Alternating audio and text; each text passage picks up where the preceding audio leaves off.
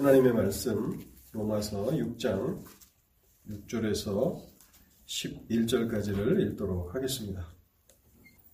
우리가 알거니와 우리의 옛사람이 예수와 함께 십자가에 못 박힌 것은 죄의 몸이 죽어 다시는 우리가 죄에게 종노릇하지 아니하려 함이니 이는 죽은 자가 죄에서 벗어나 의롭다 하심을 얻었습니다. 만일 우리가 그리스도와 함께 죽었으면 또한 그와 함께 살 줄을 믿노니 이는 그리스도께서 죽은 자 가운데서 살아나셨음에 다시 죽지 아니하시고 사망이 다시 그를 주장하지 못할 줄을 알미로라. 그가 죽으심은 죄에 대하여 단번에 죽으심이요 그가 살아계심은 하나님께 대하여 살아계심이니 이와 같이 너희도 너희 자신을 죄에 대하여는 죽은 자요 그리스도 예수 안에서 하나님께 대하여는 살아있는 자로 여길지어다. 아멘. 설교를 위해서 잠시 기도하도록 하겠습니다. 하나님 아버지 감사합니다.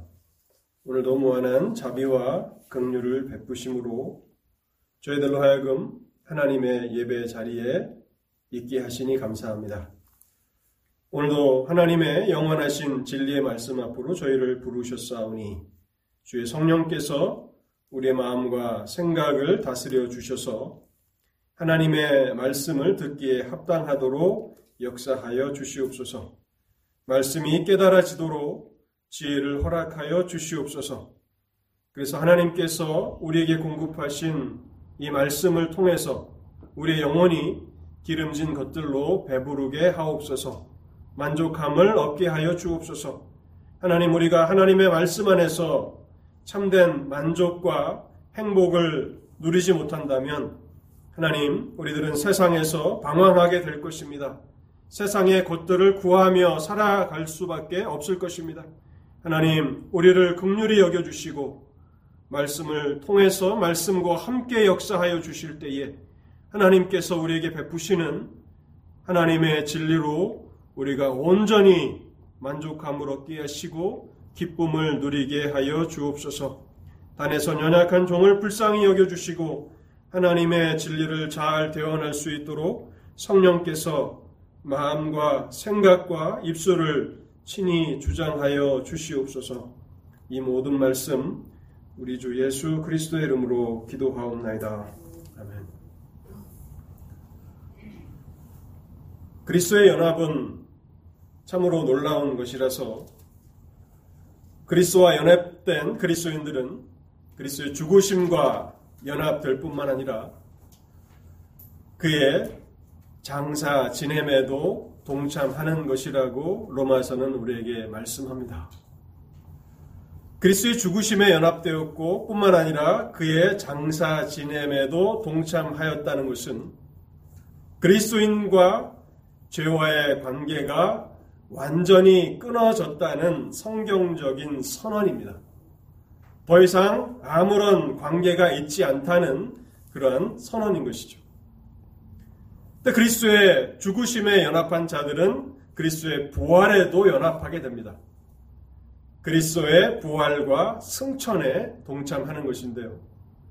그리스도의 부활에 동참한다는 것은 그리스도의 부활은 하나님의 능력의 영광이 나타난 사건인데요. 죄와 사망과 사탄의 왕노릇의 권세를 그리스도의 부활은 온전히 패배시키고 굴복시킨 그런 사건입니다. 그런데 성도가 그리스도의 부활에 동참했다는 것은 그리스도를 부활케 하신 하나님의 전능하신 능력이 그들 안에도 동일하게 역사했다는 것을 우리에게 증거하는 사실입니다. 그래서 바울은 복음을 자랑하면서 복음은 모든 믿는 자에게 구원을 주시는 하나님의 능력이라고 말하고 있는 것입니다. 우리가 그리스도의 부활에 동참했다면 그리스도를 죽은 자 가운데서 살리신 동일한 그 능력이 우리 가운데도 이미 역사한 것입니다. 로마서는 거기에서 멈추지 않고요. 그리스도의 부활에 동참했을 뿐만 아니라 그리스도의 승천에도 동참했다고 말합니다. 에베소서 2장 5절과 6절은 가장 영광스러운 구절들 가운데 하나인데요. 바울은 우리에게 증거하기를 하나님께서 우리를 그리스도와 함께 이미 하늘에 앉으셨다고 선언하고 있는 것입니다.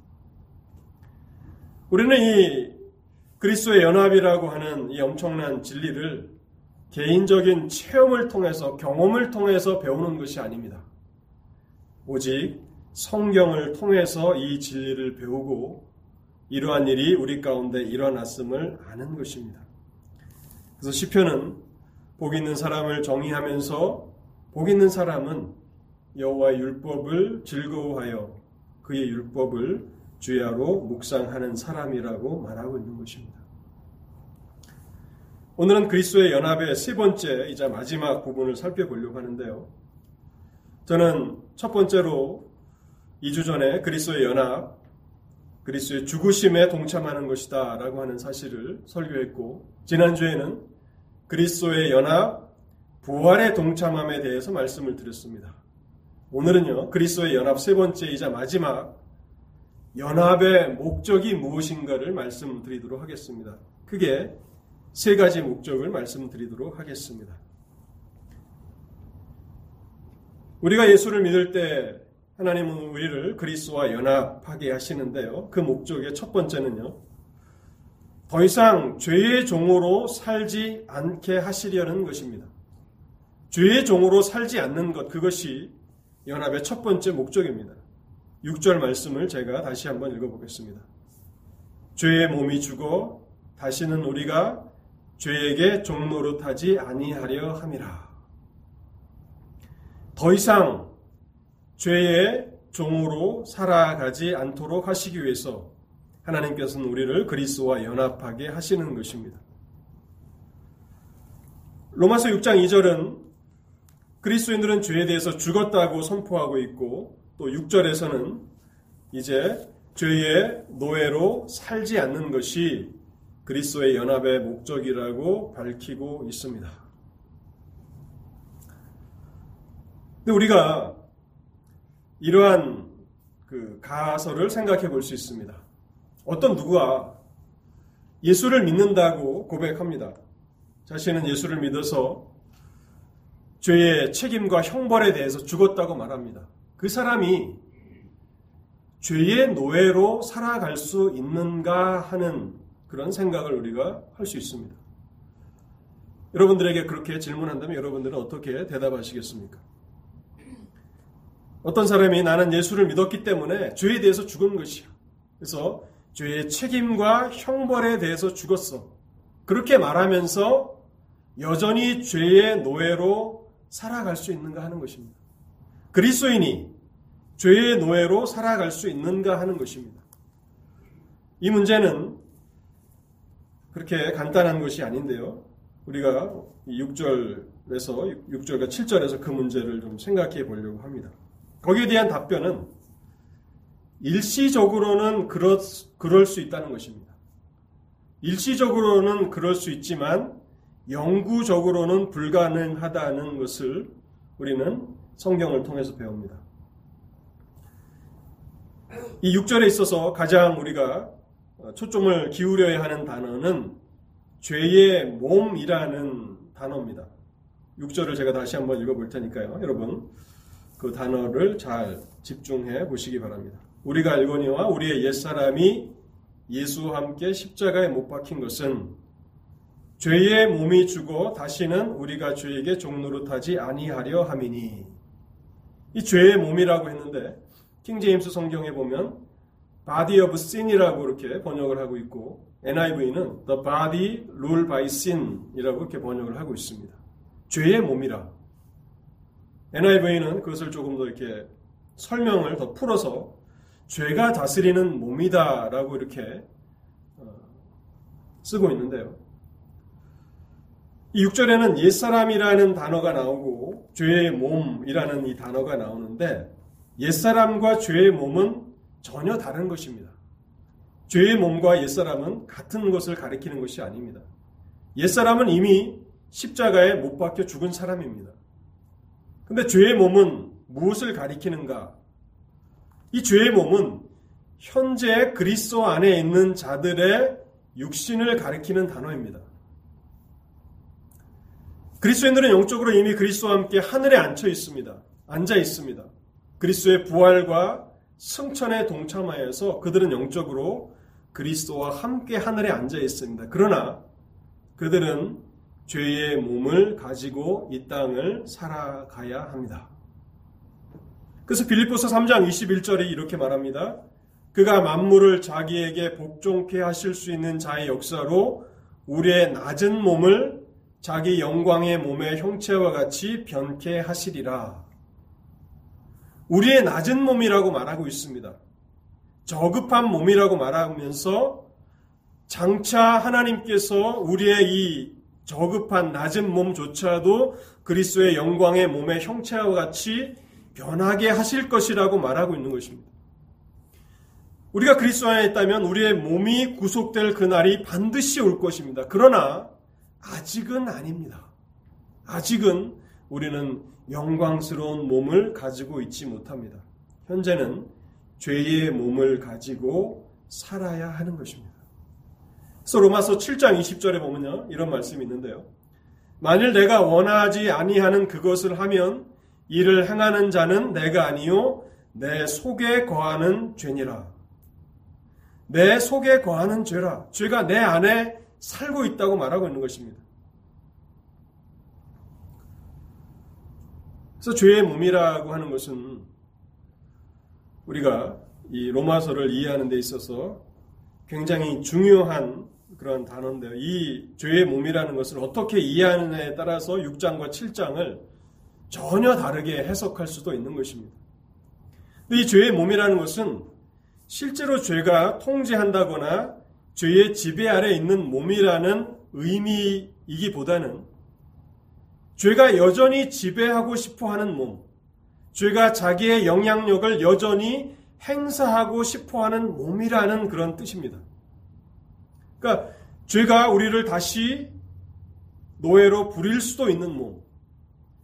우리가 로마서 6장 2절에서 우리가 죄에 대해서 죽었다고 했을 때 단순히 죄책과 형벌에 대해서만 죽은 것이 아니라 어디에 대해서 죽었다고요? 죄의 왕 노릇에 대해서도 죽었다는 말씀을 제가 드렸죠. 그 설교 요약을 다시 한번 보시기 바랍니다. 죄의 왕 노릇에 대해서도 죽은 것입니다. 그래서 한 번 건짐을 받았지만 죄는 여전히 우리를 다시 지배하기를 원하는 것입니다. 그래서 에베소서 4장 27절에 보면요. 이런 말씀이 있습니다. 마귀에게 틈을 주지 말라. 영어 성경에는 이 틈을 풋홀이라고 발판이라고 얘기하는 것입니다. 이 담장 안에 이렇게 집 고급 주택에 보면 이렇게 담장이 둘러져 있지 않습니까? 그 안에 이제 뭔가를 훔치러 왔던 도둑이 밖으로 쫓겨나는데 담장이 높습니다. 자기 힘으로는 그 담장을 넘어갈 수가 없죠. 그래서 마음은 있지만 그 안으로 들어갈 수는 없는 것입니다. 그런데 만일 누군가가 이 발판을 만들어 준다면 엎드려서 발판을 넘어 만들어 준다면 그 발판을 딛고 그 담장 안으로 넘어갈 수 있는 것이죠. 그 도둑들이 이렇게 도둑질하는 거 보면 한 사람은 발판이 되어서 그 사람을 담장 안으로 넘겨주는 넘겨주는 것입니다. 그런 것처럼 우리의 이 죄의 몸이라는 것은 죄가 우리를 다스릴 수도 있는 몸이라는 것입니다. 죄가 우리에게 지배력을 행사할 수도 있는 몸이라는 사실이죠. 그래서 그리스도인들이 죄를 짓는 것은 그들이 죄의 노예이기 때문에 죄를 짓는 것이 아닙니다. 마귀에게 틈을 주기 때문에 마귀에게 발판을 주기 때문에 범죄하게 되는 것입니다. 그러나 그리스도 안에 있지 않는 사람들은 죄를 지으면서도 그것에 대해서 아무런 감각이 없습니다. 어느 신학자는 그리스도 밖에 있는 사람들 이렇게 말합니다. 사람은 죄를 짓기 때문에 죄인이 아니라 죄인이기 때문에 죄를 범하는 것이다. 여러분 이 차이를 아십니까? 사람이 죄를 짓기 때문에 죄인이 아니라 죄인이기 때문에 죄를 범하는 것입니다. 그들은 죄를 짓는 그 일을 멈출 수 없는 것입니다. 죄의 왕 노릇 아래에 있기 때문에 그러한 것입니다. 그러나 그리스도인들은 그렇지 않습니다. 그들은 죄의 왕 노릇에서 죽임을 당했기 때문에 죄의 유혹을 받아서 범죄하는 것이지 죄의 노예로서 그렇게 범죄하는 것이 아닙니다. 그래서 그리스도인들은 이 죄의 유혹을 이길 수도 있고 그 유혹에 굴복할 수도 있는 것입니다. 여러분 6장 12절을 보시기 바랍니다. 로마서 6장 12절이요. 그러므로 너희는 죄가 너희 몸을 지배하지 못하게 하여 몸의 사욕을 순종하지 말고 그렇게 될 수도 있고 그것을 이길 수도 있다는 것입니다. 그것이 죄의 몸의 상태인 거예요. 또한 13절도 읽어, 읽어보겠습니다. 또한 너희 지체를 불의의 무기로 죄에게 내주지 말고 오직 너희 자신을 죽은 자 가운데서 다시 산자같이 하나님께 드리며 너희 지체를 의의 무기로 하나님께 드리라. 그렇게 될 수도 있는 것입니다. 죄책과 형벌에 대해서 죽었지만 일시적으로 죄의 노예로 살아가는 것이 가능하다는 것입니다. 그래서 8장에 가서 사도 바울은 굉장히 단호하게 8장 13절에서 이렇게 말합니다. 너희가 육신대로 살면 반드시 죽을 것이로되 영으로서 몸의 행실을 죽이면 살리니 우리의 영혼은 우리는 영적으로 그리스도와 연합되어서 그리스도와 함께 하늘에 앉아 있습니다. 그러나 몸은 여전히 죄의 유혹과 죄의 다스림을 받을 수도 있는 그런 몸이라는 사실입니다. 그래서 어떤 사람이 그리스도를 믿는다고 고백하면서도 여전히 죄의 노예로 살아간다면 그 사람은 하나님께서 주신 모든 특권들을 잃어버리게 될 것입니다. 그 사람은 죄를 지으면 지을수록 그 삶에 괴로움과 비참함이 더해 갈 것입니다. 여기에 그리스도 안에 있는 사람과 그리스도 밖에 있는 사람의 차이가 있습니다. 그리스도 안에 있지 않는 사람들, 아담 안에 죄 아래 있는 사람들은 죄를 먹고 마시며 살아가면서 그들은 낙을 누립니다. 그것이 인생을 행복하게 살아가는 것이라고 착각하면서 살아가는 것이죠. 근데 그리스도 안에 있는 사람들, 죄에 대해서 죽은 사람들은 어떻습니까? 죄의 노예로 살아갈 수도 있습니다. 일시적으로 그렇게 살아갈 수 있습니다. 그러나 그렇게 살아가면 살아갈수록 그 삶에는 괴로움과 비참함이 더해질 것이고 그 사람은 결코 그 상태에서 행복할 수 없다는 것입니다. 우리가 그리스도인들이 이와 같은 비참함에서 벗어날 수 있는 그 비결을 이 로마서를 통해서 배우는데요. 여러분 그 비결이 무엇입니까?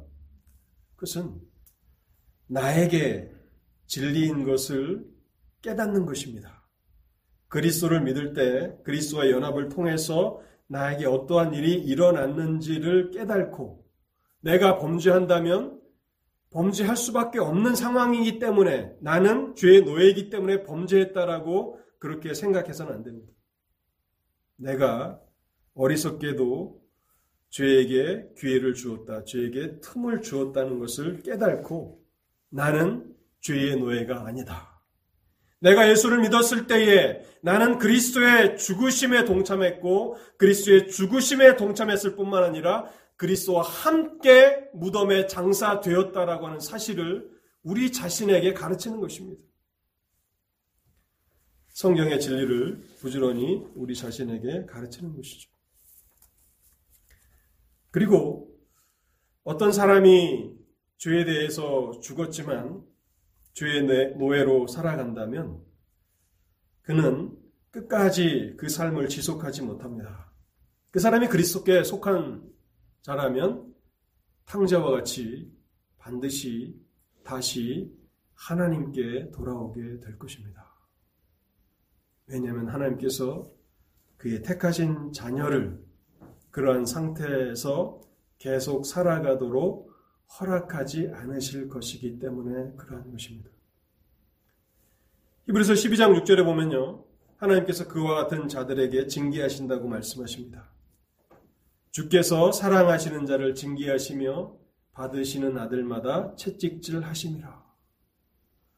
내가 예수를 믿어 더 이상 죄의 책임과 형벌에 대해서 죽었다라고 말하면서 여전히 죄의 노예로 살아가는 누군가가 있다면 우리는 조심해야 합니다. 하나님이 그 상태로 하나님의 자녀가 살아가는 것을 결코 기뻐하시지 않습니다.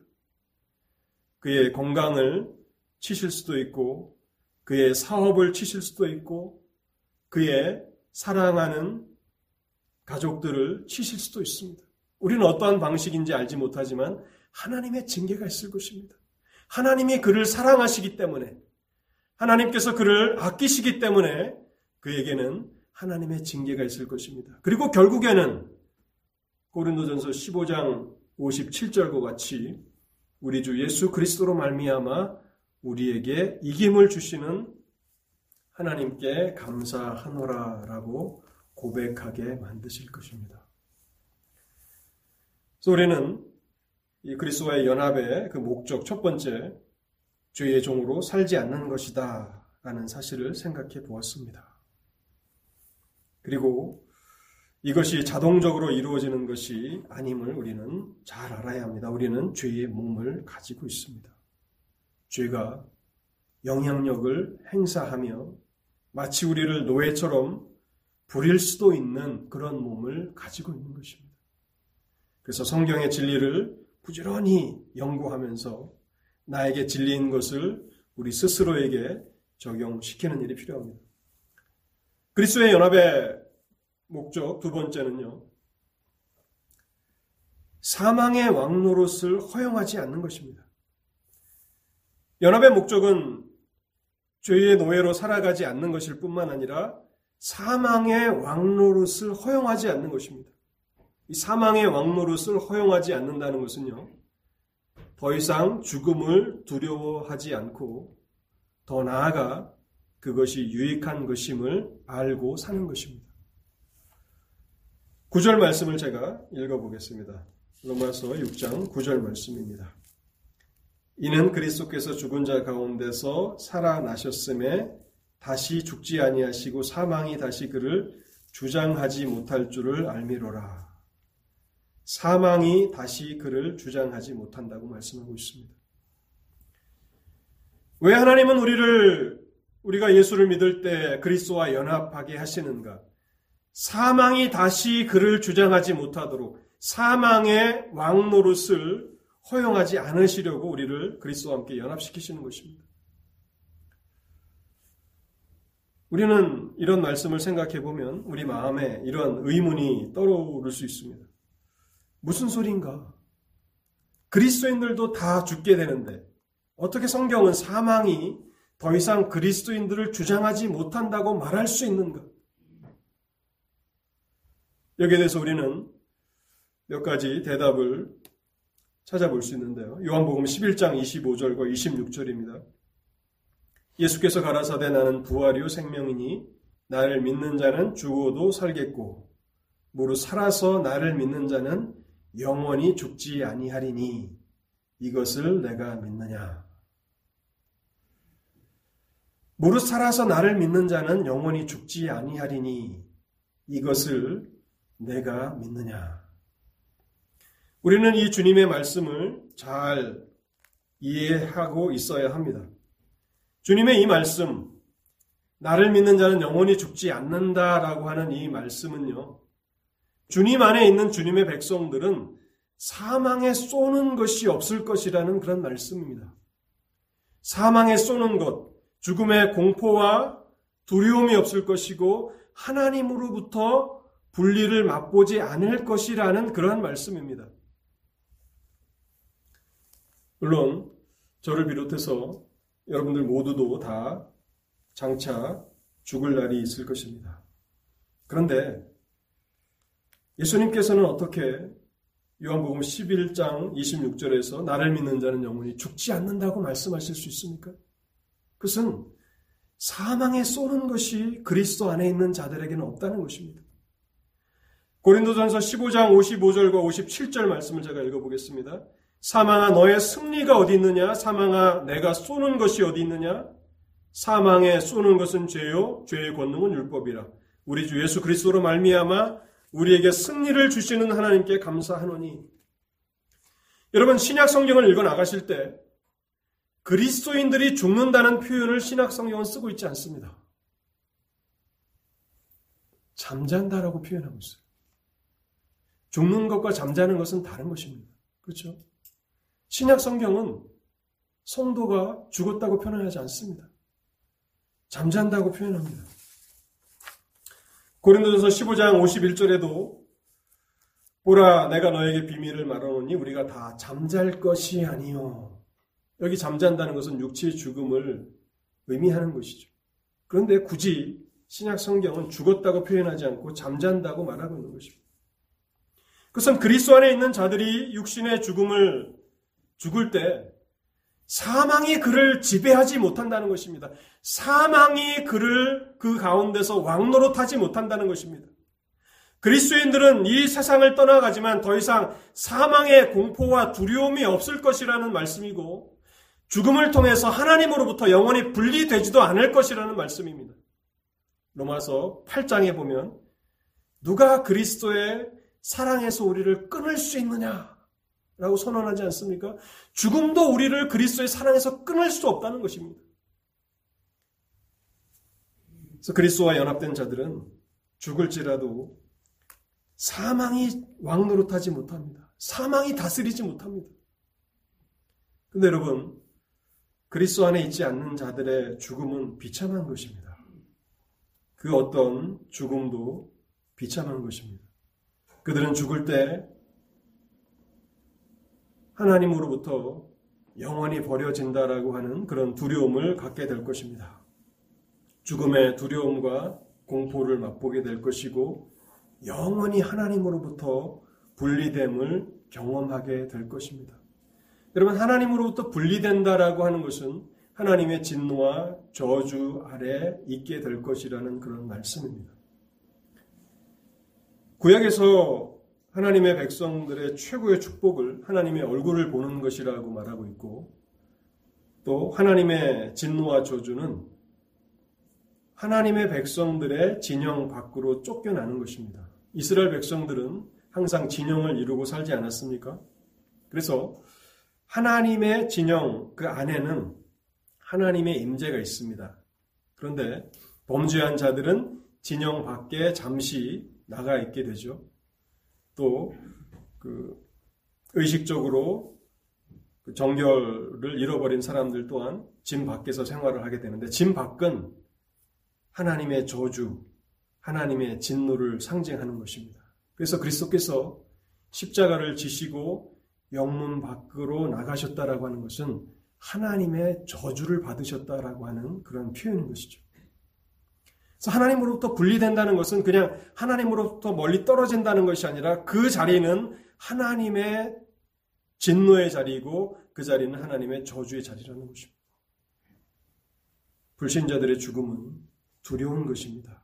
공포스러운 것이고 어떻게 하든지 달아나고 싶고 피하고 싶은 것입니다. 히브리서 2장 14절에 이런 말씀을 하십니다. 자녀들은 혈육에 속하였음에 그도 또한 한 모양으로 함께 속하심은 사망으로 말미암아 사망의 세력을 잡은 자 곧 마귀를 없이 하시며 또 죽기를 무서워함으로 일생에 매여 종노릇하는 모든 자들을 놓아 주시려 하심이니. 그러나 놀라운 사실은 그리스도 안에 있는 자들은 사망에 쏘는 것이 없을 것입니다. 그들이 죽을 때 죽음을 두려워하지 않을 것입니다. 죽음에 공포가 없을 것입니다. 하나님으로부터 분리됨도 없을 것입니다. 그들은 그리스도의 품에서 잠들게 될 것입니다. 더 나아가서 사망의 왕노릇을 허용하지 않는다는 것은 그리스도인들에게 죽음은 유익하다 하는 사실입니다. 빌립보서 1장 21절 말씀인데요. 내게 사는 것이 그리스도니 죽는 것도 유익함이라. 죽음은 오히려 유익한 것이라고 말씀하고 있습니다.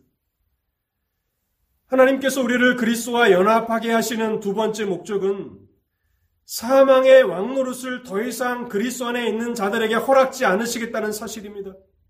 그들이 죽을지라도 그들에게는 사망에 쏘는 것이 없습니다. 그뿐만 아니라 죽음이 오히려 유익하게 만드신다는 사실입니다. 어떻게 그리스도인들에게 죽음은 유익한 것입니까? 죽음은요, 한 성도가 그리스도 안에 있는 한 성도가 천사들에 의해서 하나님 앞으로 즉시 인도함을 받는 순간이 되기 때문에 그러한 것입니다. 죽음을 통해서 우리는 하나님의 임재 안으로 인도함을 받습니다. 하나님의 나라에서 성도들은 하나님의 하나님을 볼 것입니다. 얼굴과 얼굴을 대하여 하나님을 직접 보게 될 것입니다. 이것은 하나님께서 구약에서부터 하나님의 백성들에게 약속하신 최고의 축복을 누리게 하시는 순간입니다. 고린도전서 13장 12절 말씀입니다.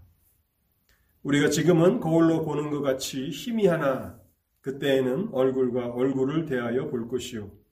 지금은 내가 부분적으로 아나 그때에는 주께서 나를 아신 것 같이 내가 온전히 알리라. 이 말씀의 의미를 조금 설명을 드리면요. 하나님은 영이신데 어떻게 우리가 얼굴과 얼굴을 대하여 하나님을 볼 수 있는가?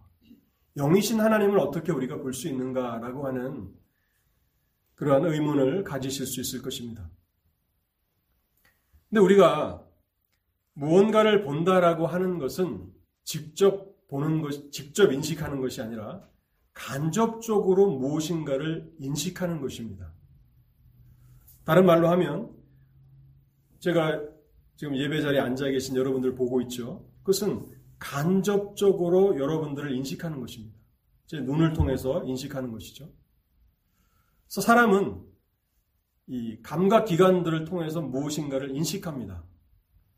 시각을 통해서 또 청각을 통해서 또 촉각을 통해서 이 오감을 통해서 사람 그 사물을 인식하죠.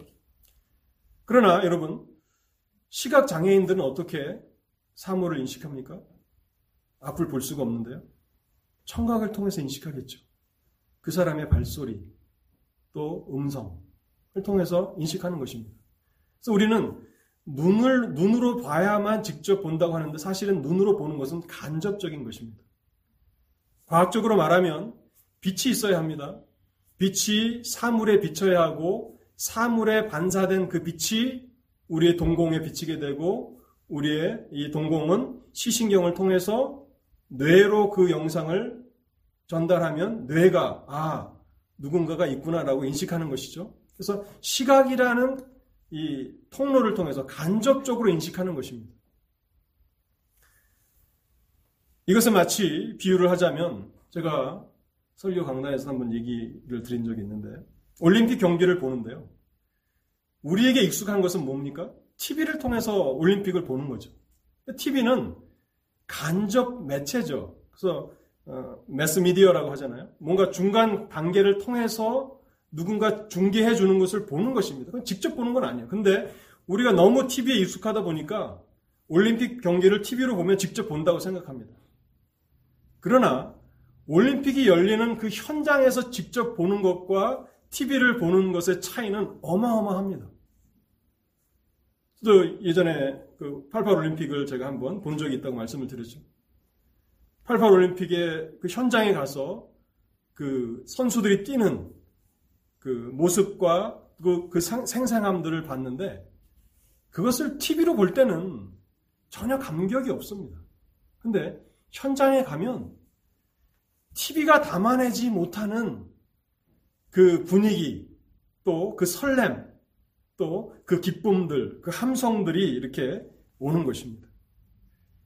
그래서 우리가 얼굴과 얼굴을 보고 안다라고 하는 것은 이와 같은 우리의 시각이라든지 청각이라든지 촉각, 이와 같은 감각을 사용하지 않고 직접 하나님을 보는 것입니다. 이 간접 매체가 없이 직접 하나님을 보는 것입니다. 그것이 어떻게 가능하냐? 우리는 모릅니다. 제가 설명할 수 있는 것은 거기까지입니다. 우리가 눈으로 보고 귀로 듣고 만지는 이것은 사실은 감, 간접적으로 뭔가를 아는 것이다. 그러는데 천국에서 하나님을 볼 때에는 그것이 필요 없다는 것입니다. 시각도 필요 없고 촉각도 필요 없고 더 생생하게 얼굴과 얼굴을 보는 것처럼 여기 고린도전서 고린도전서에서 말씀하고 있는 이 부분은 사실은 거울을 보는 것처럼 어, 본다고 이렇게 되어 있지 않습니까? 이 거울을 본다라고 하는 이것은 구리 거울을 말하는 것입니다. 희미하게 보는 것입니다. 우리는 시각과 우리의 오감을 통해서 희미하게 보는 것입니다. 근데 그때에는 천국에서는 얼굴과 얼굴을 대하여 볼 것이라. 아직 그것을 경험하지 못한 자들은 무엇인지 누구도 설명할 재주는 없습니다. 그런데 확실한 것은 우리는 직접 보게 될 것이라는 사실입니다. 이것이 바로 사망의 왕노릇을 허락하시지 않는 이유인 것입니다. 그리스도인들에게는 더 이상 사망이 왕노릇하지 못합니다. 마지막 세 번째로요. 그리스도의 연합의 세 번째 목적은 하나님께 대하여 살아있는 자로 사는 것입니다. 하나님께 대하여 살아있는 자로 사는 것입니다. 10절과 11절인데요. 그가 죽으심은 죄에 대하여 단번에 죽으시며 그가 살아계심은 하나님께 대하여 살아계심이니 이와 같이 너희도 너희 자신을 죄에 대하여는 죽은 자요 그리스도 예수 안에서 하나님께 대하여는 살아있는 자로 여길지어다. 이 말씀 하나님께 대하여 살아있다. 반대말은 뭐겠습니까? 하나님께 대하여 죽어 있다 라고 하는 말 되겠죠. 하나님께 대하여 죽어 있지 않고 살아 있다는 것입니다. 또 죄에 대하여 살아 있지 않고 하나님께 대하여 살아 있다는 것입니다. 죄에 대하여는 죽었고 하나님께 대하여는 살아 있다는 것입니다. 그러면 우리 이 개념이 조금 더 잘 우리에게 들려올 텐데요. 두 가지로 나눠서 설명을 드리겠습니다. 하나님께 대하여 살아있다는 것은 하나님의 영원하신 계획 속에 들어있다는 그런 의미를 담고 있습니다. 에베소서 1장 4절과 11절을 제가 읽어보겠습니다. 그 창세전에 그리스도 안에서 우리를 택하사 우리로 사랑 안에서 그 앞에 거룩하고 흠이 없게 하시려고 창세 전에 그리스도 안에서 우리를 택하사 라고 말씀하고 있습니다. 에베소 1장 11절입니다. 모든 일을 그의 뜻의 결정대로 일하시는 이의 계획을 따라 우리가 예정을 입어 그 안에서 기업이 되었으니 누군가가 하나님께 대하여 살아있다는 것은 하나님의 뜻과 창세 전부터 가지신 하나님의 영원하시고 위대하신 계획 속에 들어있다는 그런 의미입니다. 영적으로 그리스도인들은 그리스도와 함께 하늘에 앉아 있습니다. 그러나 그들도 여전히 몸의 구속을 기다리고 있습니다. 죄의 몸을 가지고 몸이 구속될 날을 기다리고 있습니다. 그런데 그 몸의 구원은 너무나 확실합니다. 왜냐하면 그 사람이 그 사람이 구원받는 것이 하나님의 영원하신 계획 속에 들어있기 때문에 그런 것입니다. 빌립보서 1장 6절은 이렇게 말합니다. 너희 안에 착한 일을 시작하신 이가 그리스도 예수의 날까지 이루실 줄을 우리가 확신하노라. 우리가 하나님의 영원하신 계획 속에 들어있다면 이미 그 일은 이루어진 거나 마찬가지입니다. 하나님께서는 계획하신 일을 중간에 포기하시거나 그만두시는 일이 결코 없으시기 때문에 몸의 구속도 확실히 이루어지는 것을 우리는 알 수 있는 것입니다. 더 나아가서 하나님께 대해서 살아있다는 이것은 하나님의 영원하신 계획 속에 우리가 들어있다는 것인데 그 계획 속에 들어있다는 것은 무슨 의미입니까? 더 이상 하나님의 진노 아래 있지 않고 하나님의 사랑과 관심과 돌봄을 받는 자리에 있다는 그런 말씀입니다. 그 한 예로서 누가복음 4장에 보면요. 예수님께서 한 여인을 이렇게 언급하시는데요. 누가복음 4장 25절과 26절을 제가 읽어보겠습니다. 내가 참으로 너에게 이르노니 엘리야 시대에 하늘이 3년 6개월간 닫히어 온 땅에 큰 흉년이 들었을 때에 이스라엘에 많은 과부가 있었으되 엘리야가 그 중 한 사람에게도 보내심을 받지 않고 오직 시돈 땅에 있는 사렙다의 한 과부에게 뿐이었으며 하나님의 관심과 돌봄, 하나님의 사랑의 대상이 되어 있는 것입니다. 그것이 하나님께 대하여 살아있다는 그런 뜻입니다. 누군가 사랑하는 사람이 우리 곁에 있는데 우리 안테나는 그 사람을 향하여서 항상 초점이 맞춰지지 않겠습니까? 그가 공경 가운데 있을 때, 아플 때, 어려움을 당할 때 가장 먼저 달려가서 도움을 주고자 할 것입니다. 하나님께 살아있다는 것은 바로 그것입니다. 하나님께 살아있는 자로 살아가도록 우리를 그리스도와 함께 연합하게 하시는 것입니다. 또두 번째, 두 번째면 마지막으로요. 하나님께 살아있다는 것은 어떤 의미인가? 모든 일을 하나님의 관계 차원에서 바라보게 되었다는 것입니다. 이제 모든 일은 앞으로 그리스도 안에 있는 그 성도들의 남은 인생의 모든 일은 하나님과의 차원에서 바라보는 것입니다. 그리스도인들은 더 이상 죄에 대해서 살아있지 않습니다. 죄에 대해서 반응하지 않습니다. 잠시 죄악의 누리, 죄악의 낙을 누리는 것을 좋아하지도 않고 또 죄, 죄의 지배 아래서 죄의 노예로 살아가면서 행복해하지 않습니다. 왜냐하면 죄와의 관계가 끊어졌기 때문이고 이제 하나님과의 새로운 관계 가운데서 살아가는 것입니다. 물론 그리스도인들도 연약하기 때문에 때때로 범죄합니다. 그런데 그것은 나의 구원과 또 구원에서 탈락하는 그런 문제가 아닙니다. 그것은 단순히 하나님의 율법을 봉하는 차원이 아니라 하나님과의 관계 가운데서 이 문제를 바라보게 되는 것입니다.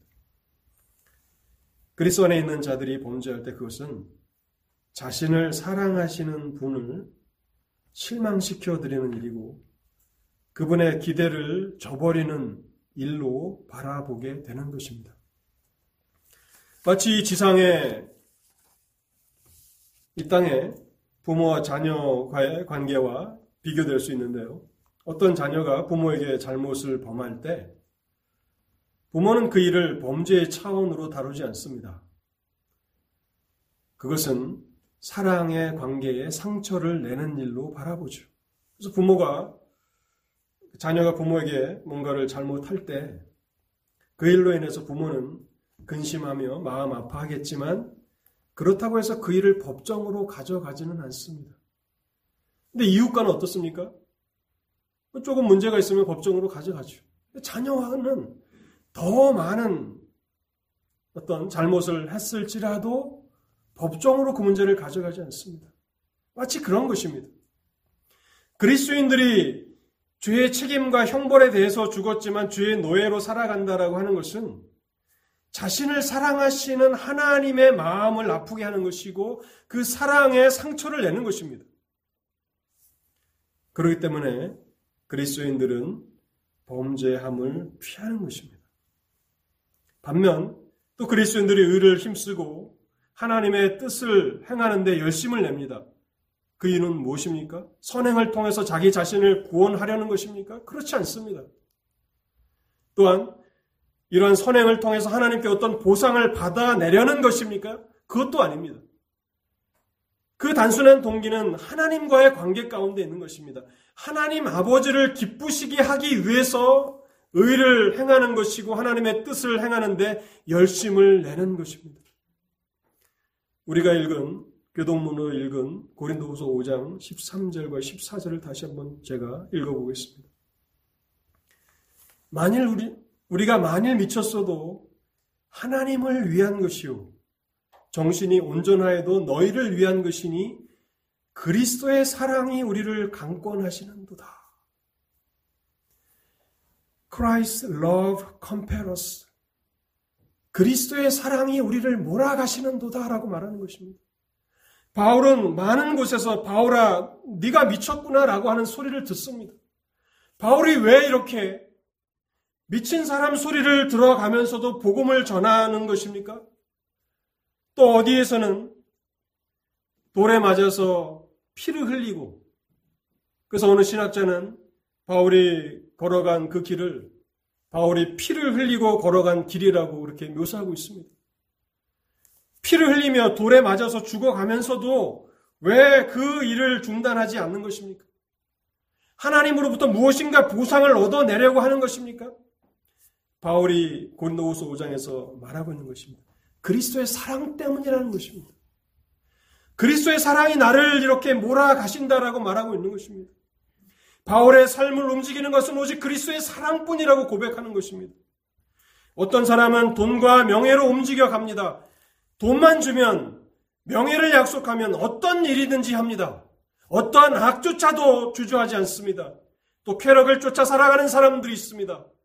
그 쾌락을 얻기 위해서라면 남을 해하고 죽이는 것도 개의치 않고 살아가는 사람들이 있습니다.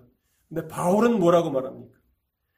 나의 삶을 움직이는 것은 나의 인생을 이끌어가는 것은 오직 그리스도의 사랑뿐이라고 말하는 것입니다. 왜요? 그는 하나님에 대하여 살아있기 때문에 그러한 것입니다. 그래서 구원받은 이후에 예수 그리스도를 믿어 그리스도와 연합된 이후에 그리스도는 어떻게 살아갑니까? 하나님에 대해서 살아 있습니다. 나의 이 일이 하나님을 기쁘시게 할 것인가, 하나님을 근심하게 할 것인가의 차원에서 살아가는 것입니다.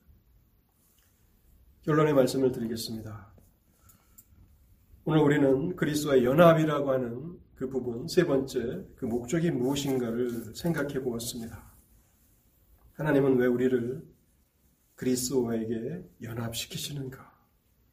더 이상 죄의 노예로 살지 말라는 것입니다.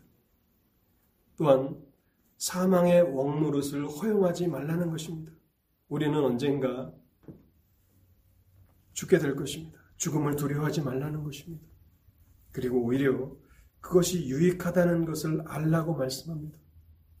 우리는 여기에서는 간접적으로 하나님을 경험하며 살아가겠지만 우리가 죽은 이후에 우리는 하나님의 임재 앞에서 하나님을 직접 보게 될 것입니다. 그리고 우리를 그리스도와 연합시키시는 목적은 죄에 대해서는 관계를 끊고 하나님께 대하여 살아있는 자로 살라는 것입니다. 그 말씀은 우리는 하나님의 영원하신 계획 가운데, 하나님의 구원의 계획 가운데 들어있다는 것입니다. 하나님의 사랑과 관심과 돌봄의 대상이 되었다는 것을 함축하는 것이고, 이제 그 이후에 성도들의 모든 그 삶은 하나님과의 관계에서 바라보는 것입니다. 제가 고린도전서 10장 31절 말씀을 읽고 설교를 마치겠습니다. 바울이 그래서 고린도 전서 10장 31절에서 이렇게 말합니다. 그런즉 너희가 먹든지 마시든지 무엇을 하든지 다 하나님의 영광을 위하여 하라. 기도하겠습니다. 하나님 감사합니다. 오늘도 예수를 믿는다는 것이 무엇인지 그리스도의 연합을 통해서 우리로, 우리로 하여금 하나님의 놀라우신 진리들을 생각하게 하신 것을 감사합니다. 성령 하나님, 우리에게 조명하여 주셔서 이 말씀의 그 깊이들을, 그 풍성함들을 우리가 온전히 누리게 하옵시고, 하나님의 진리로 우리가 배부르게 하시고 만족하게 하시고, 우리가 어떠한 존귀한 사람들이 되었는지,